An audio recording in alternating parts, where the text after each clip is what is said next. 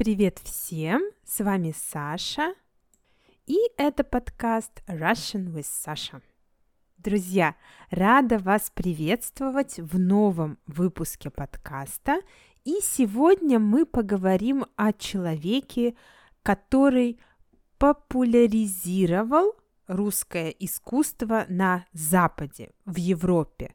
То есть сделал русское искусство популярным, известным в Европе.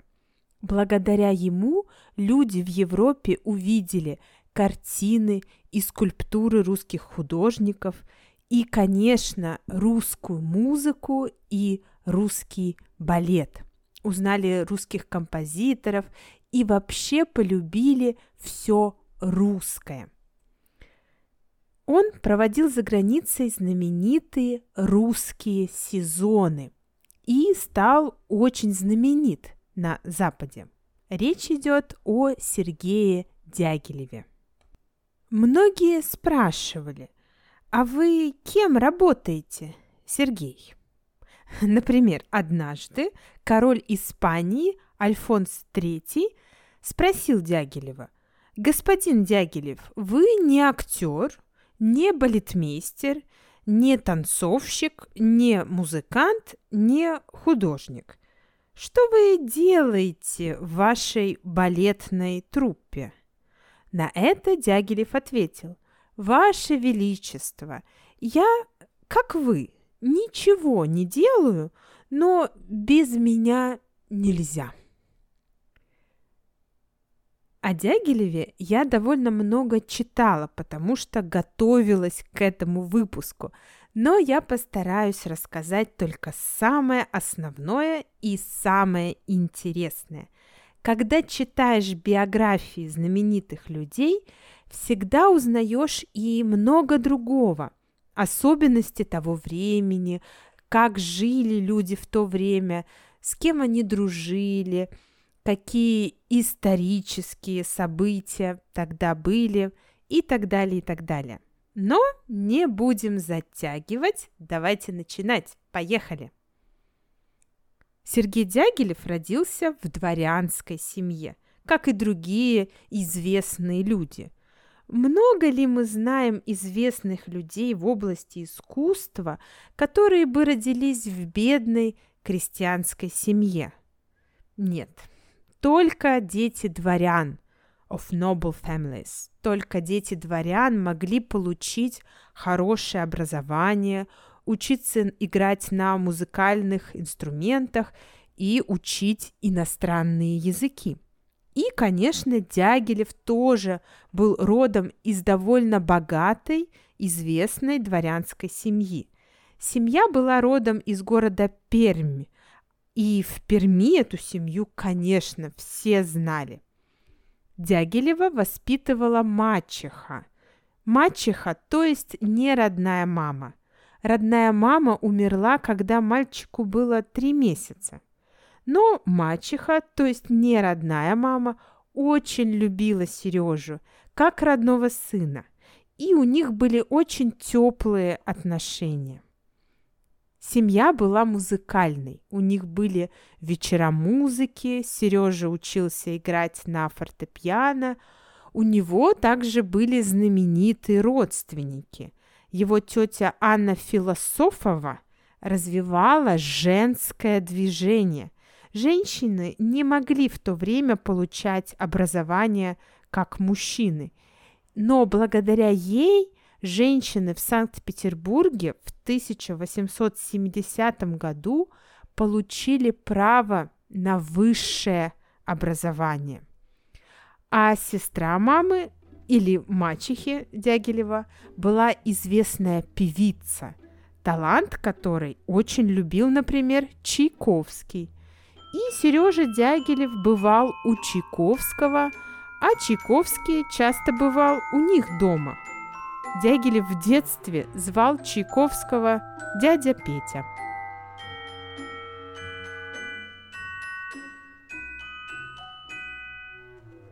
Также у них дома бывал композитор Мусорский. Но к его таланту тогда никто не относился серьезно. Он был скорее аккомпаниатор на тех музыкальных вечерах. Только после смерти на Мусорского действительно обратили внимание, и он стал знаменитым композитором.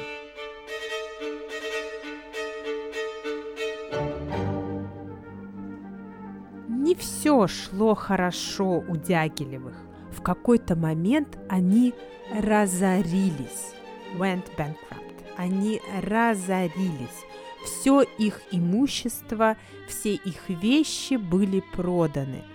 Сергей учился тогда в университете на юриста, и к нему приехали два его младших брата.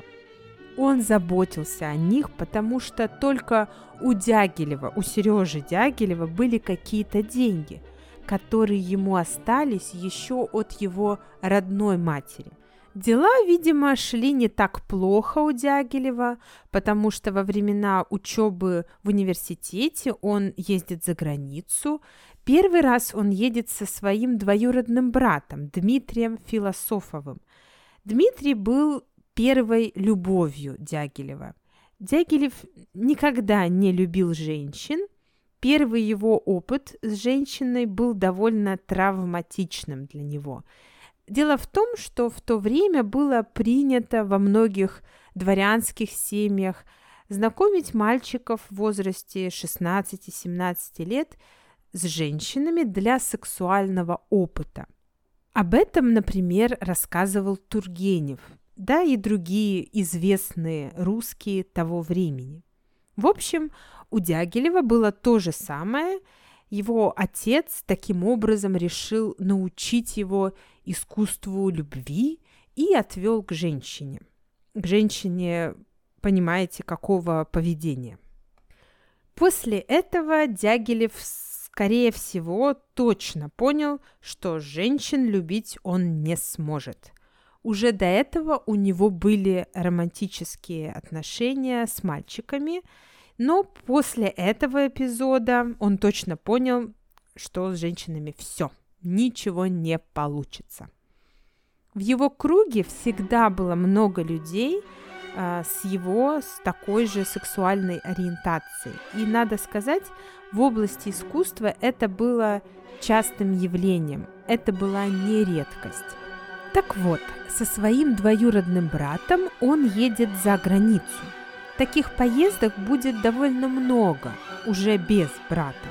Например, Дягилев обожал Вагнера и ездил слушать его оперы. За границей он также встречался с Брамсом, но они не смогли нормально пообщаться из-за языкового барьера. Дягилев живет и учится в Санкт-Петербурге и много знакомится с людьми. Среди его друзей Александр Бенуа – художник и историк искусств, с которым у него всю жизнь будет то дружба, то вражда.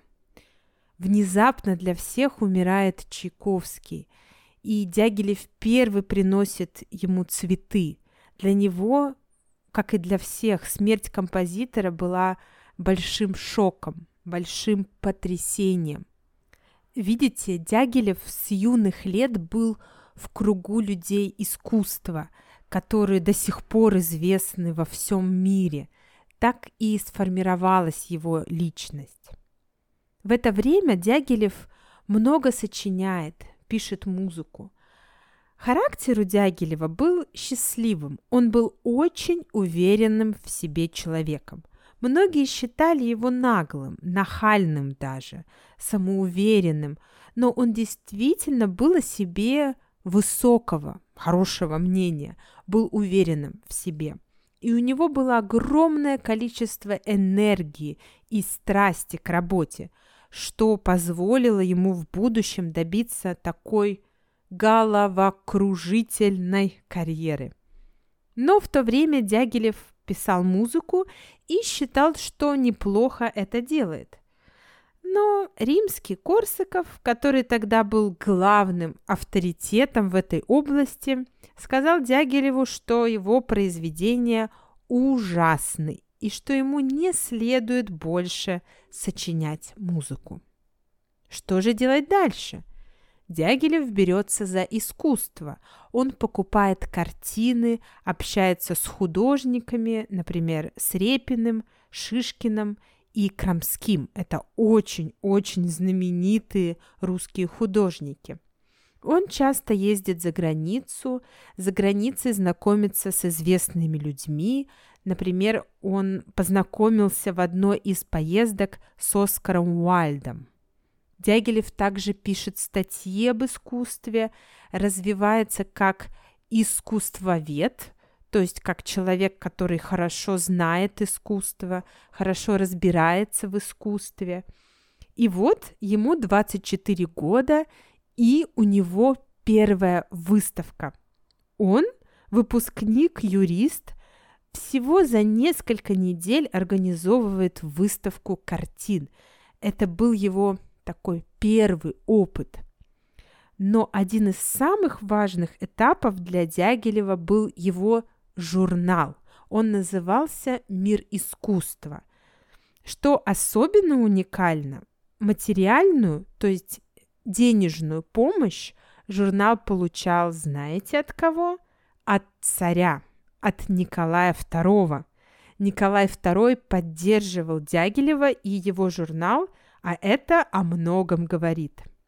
У Дягилева много друзей, много связей, но он много кому не очень нравится. Его считали таким самодовольным денди – Некоторым очень не нравилась его сексуальная ориентация. Тем более тогда гомосексуализм был запрещен, как, впрочем, и в современной России. Конечно, Дягилев дружил с высшим обществом и со всеми старался сохранять хорошие отношения, но все же это было опасно. Тем более, что Дягилев и его друзья – этой же сексуальной ориентации искали мальчиков-студентов, которые за деньги занимались с ними любовью, что, мягко говоря, было не очень законно.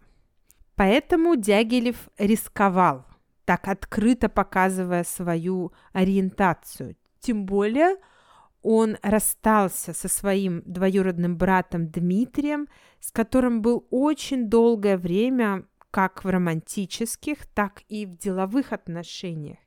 И их разрыв, то, что братья перестали общаться, это было плохо встречено семьей Дягилевых. Отношения внутри семьи резко испортились. Даже мачеха почти перестала с ним общаться. Их письма друг другу всегда были очень теплыми, я читала многие из них, но после разрыва с братом он пишет матери лишь сухие, неэмоциональные письма. Возможно, в этом была причина его резкой релокации за границу. Плюс к этому, конечно, политическая ситуация в России была, мягко говоря, неблагоприятная в начале XX века – ну и, наконец, Дягилев действительно считал, что его миссия – это пропаганда русского искусства за границей. И вот первая выставка Дягилева в Париже. Ее открывает никто иной, как президент Франции. 12 залов в Гран-Пале, все организовано Дягилевым. Надо сказать, что он был блестящим организатором, он всегда думал обо всех деталях, все контролировал, умел находить нужных людей, добиваться целей. И плюс к этому он был очень умным и прекрасно разбирался в искусстве. Выставка в Париже не была только из работ русских художников. Более того, в основном там были зарубежные художники, картины которых были у русских коллекционеров. Это были картины Сезана, Гогена, Матисса и даже Пикассо. Из русских художников были только Врубель. Кстати, мне очень нравится творчество Врубеля, может быть, даже сделаю подкаст о нем. Из русских художников были Врубель, и некоторые современные, не очень известные сейчас художники. Дягилев, возможно, справедливо считал, что наши художники будут отставать. будут не такими хорошими, как зарубежные. Эта же выставка потом прошла и в Берлине, и в Венеции, но уже в укороченном виде. Дягилев постепенно укреплял свои позиции на Западе. Самые-самые интересные события еще впереди. С картинами, с живописью он решил завязать, больше не делать выставок, потому что его новая цель – это русские концерты за границей. И вот он организует первую серию концертов в Париже. Программа этих первых концертов была довольно слабая, но зато были и настоящие звезды. И главная звезда – это певец Шаляпин.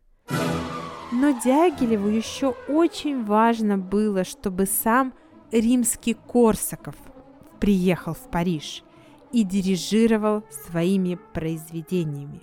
Римский Корсаков на его просьбу поехать сразу ответил «В Париж? Нет, я не поеду, чтобы видеть публику, которая не поняла нашего Чайковского». Но Дягилеву удалось уговорить его. У него явно был талант к этому. И вот римский Корсаков в Париже. Первый концерт – успех. Поет Шаляпин, зал бешено аплодирует. Буквально через несколько минут мы послушаем эту арию, и я обязательно продолжу рассказ о Дягилеве, но уже в следующем выпуске подкаста. Спасибо большое за ваше внимание и за вашу помощь. Спасибо всем, кто поддерживает подкаст на Патреоне и на сайте Баймия Кофе. К сожалению или к счастью, мне необходимо сейчас больше работать, и заниматься подкастом не всегда есть возможность. Выпуски выходят реже, чем раньше, но я не планирую бросать подкаст – и я буду дальше радовать вас выпусками о русской культуре и русском языке. Просто подготовка, запись, транскрипция и редактирование аудио – все это требует времени. Но работа над подкастом никогда не прекращается, и я всегда в творческом поиске и в процессе разработки новых выпусков. Ну что, пора прощаться – Всем всего самого хорошего и до встречи. Пока-пока.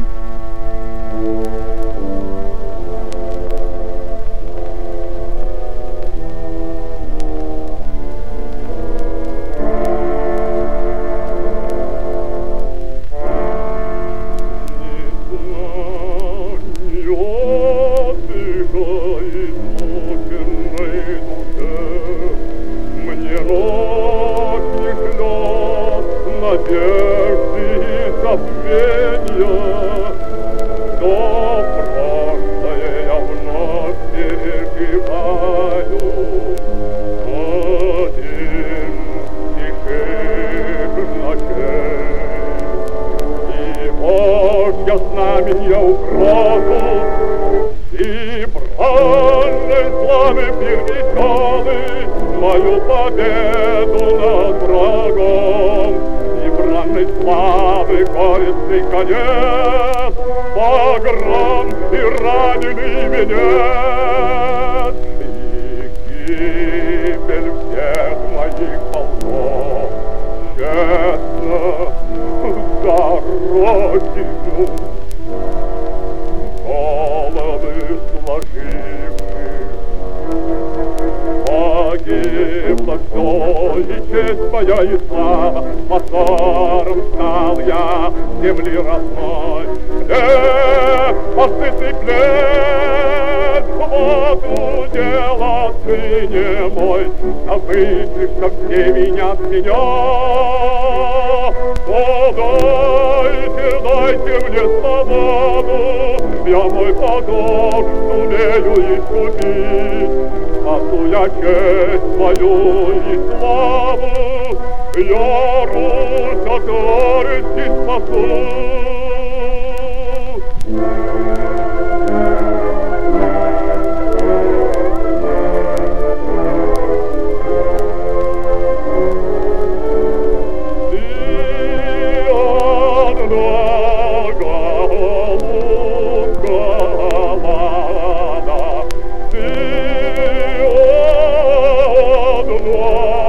Yeah.